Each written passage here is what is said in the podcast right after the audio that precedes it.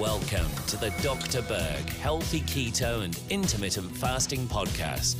Now, your host, the man taking your health to a whole new level, Dr. Eric Berg. So, I want to show you how to feel refreshed when you wake up in the morning. Now, I'm curious, how do you feel when you wake up in the morning? Are you refreshed? Are you grouchy? Are you irritable? Are you exhausted? Are you just a little bit tired? Go ahead and comment in this section down below, and I'm going to read all the comments. I'm really curious. So, the best way or indication of whether you really rested or not, I'm not just talking about sleeping, I'm talking about really resting and feeling rejuvenated, is how you feel when you wake up in the morning, as well as how you feel through the entire day. So, the real key and most important factor of sleeping is the sleep hormone called melatonin. Now, melatonin is a hormone that is triggered by darkness. Okay? So, when it's dark at night and there's less light going in through the eye and into the brain, you're going to trigger the pineal gland to convert serotonin into melatonin, make you tired, help you sleep.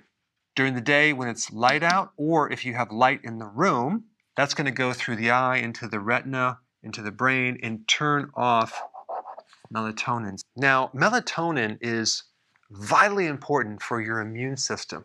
And this also explains why when people don't sleep that well, they get sick. So the less sleep you have, less melatonin you have, the, the greater the risk of getting infections, having heart problems, and many other diseases. Now, the other thing to know is that melatonin is a very powerful antioxidant. So having enough melatonin can actually help your body from free radical damage and it could potentially help extend your life. Now, the problem with taking melatonin as a supplement, which I don't recommend, is that you're taking a hormone and then over time, your body just produces less. It will compensate. So I don't like the option of taking melatonin as a sleep aid at all. Now, here's another big problem with melatonin. As you age, your melatonin decreases. And this is why when you get older, you just can't sleep as long. And this then increases your risk for other types of problems. Also, melatonin is a powerful anti inflammatory. So, when you don't sleep, you tend to be more stiff, you have more pain, more inflammation. When is the best time to go to bed? Well, ideally when it gets dark out, but you know that usually doesn't happen but I would recommend between 10 and 11 o'clock p.m. That would be the best time to go to bed, ideally. You have certain hormone waves, called circadian waves, that, that come up and down, and they run about every 90 uh, minutes.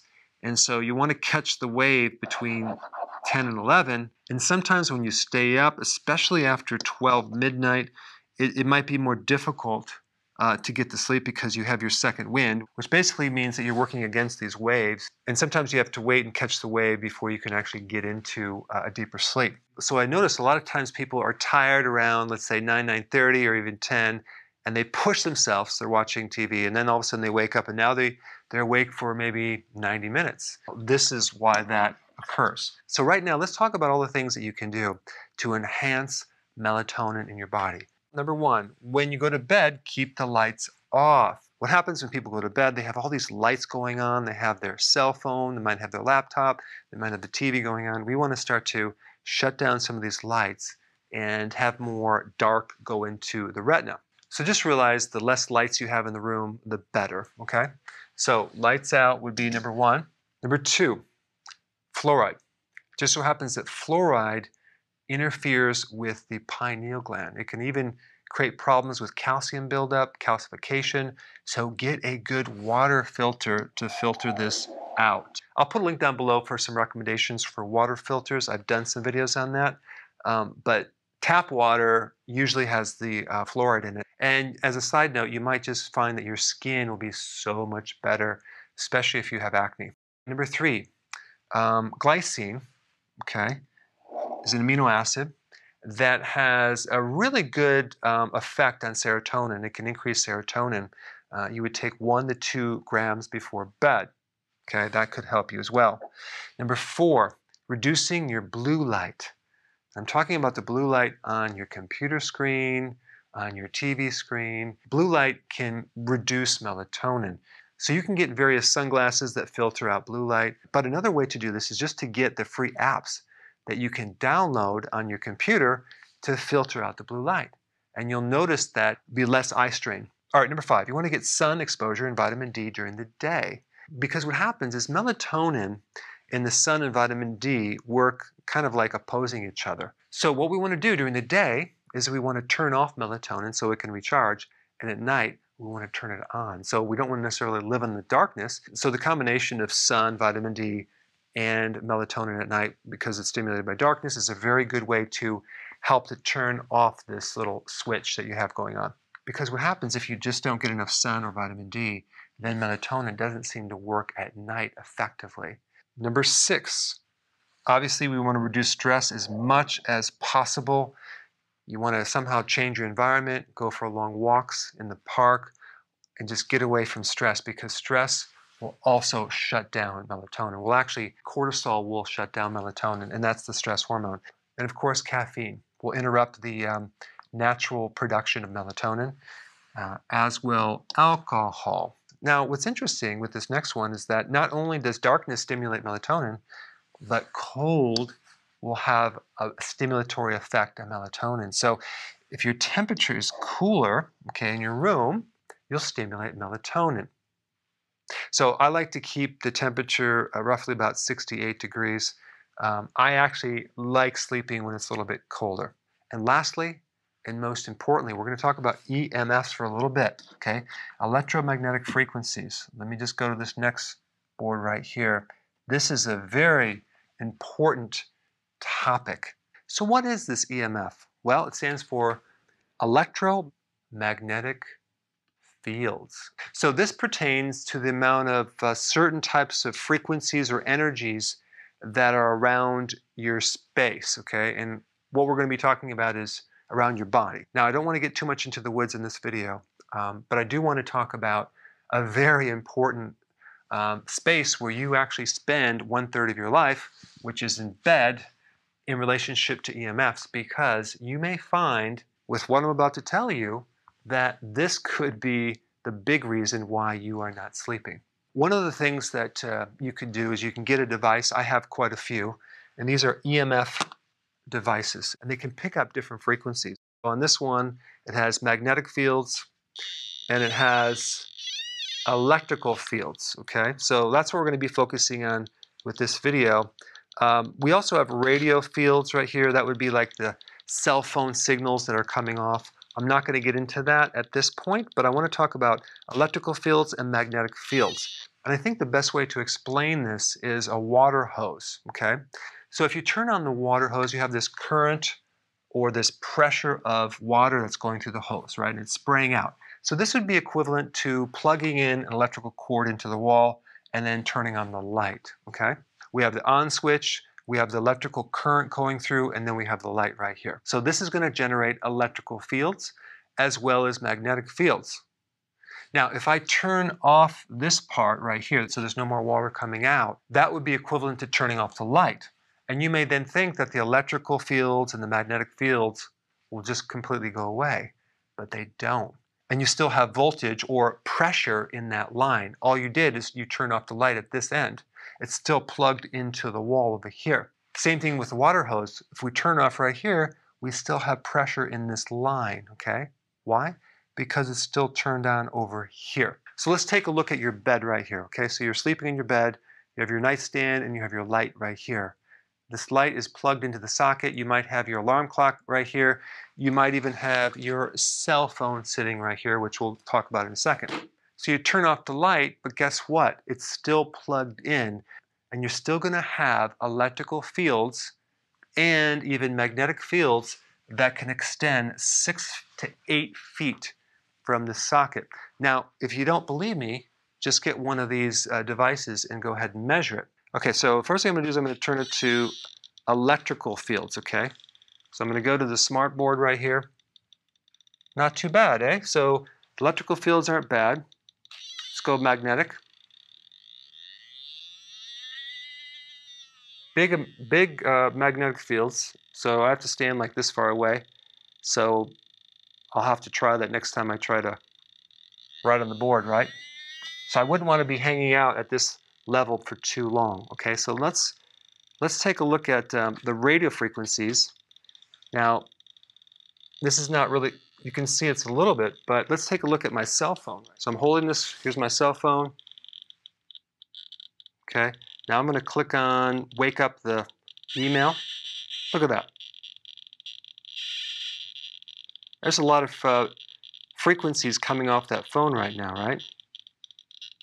So can you imagine holding this to your head? Everyone does it all day long. So you want to keep this away from your head and use your speakerphone. There's other things you can do as well, but um, do not do this with your with your head, okay? Don't touch this thing. In fact, when you bought the phone, you even signed something for them to tell you not to do that, okay? Look at this on this light. That's electrical field. Let's check magnetic fields. Not too bad. So we're to check a light that's off. Magnetic fields are low. Let's go to electrical fields. Look at that.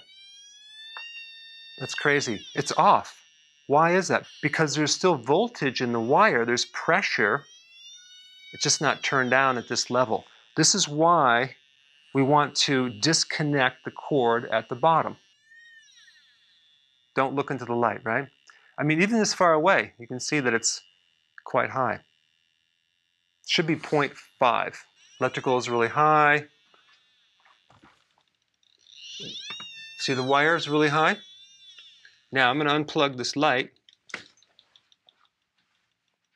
See, there's nothing now. So you can see when you go to sleep, you want to unplug that or put a switch down here to turn it off. The goal is to reduce the amount of electrical magnetic frequencies around your body at night. Since you spend so much time, you know, in your life sleeping, we want to reduce EMFs. Why? Because it decreases the production of melatonin from the pineal gland. In fact, it could decrease your stage four sleep, your deep delta wave sleep. So even though you're sleeping, you're not resting. So there's some very, very simple things you can do, okay?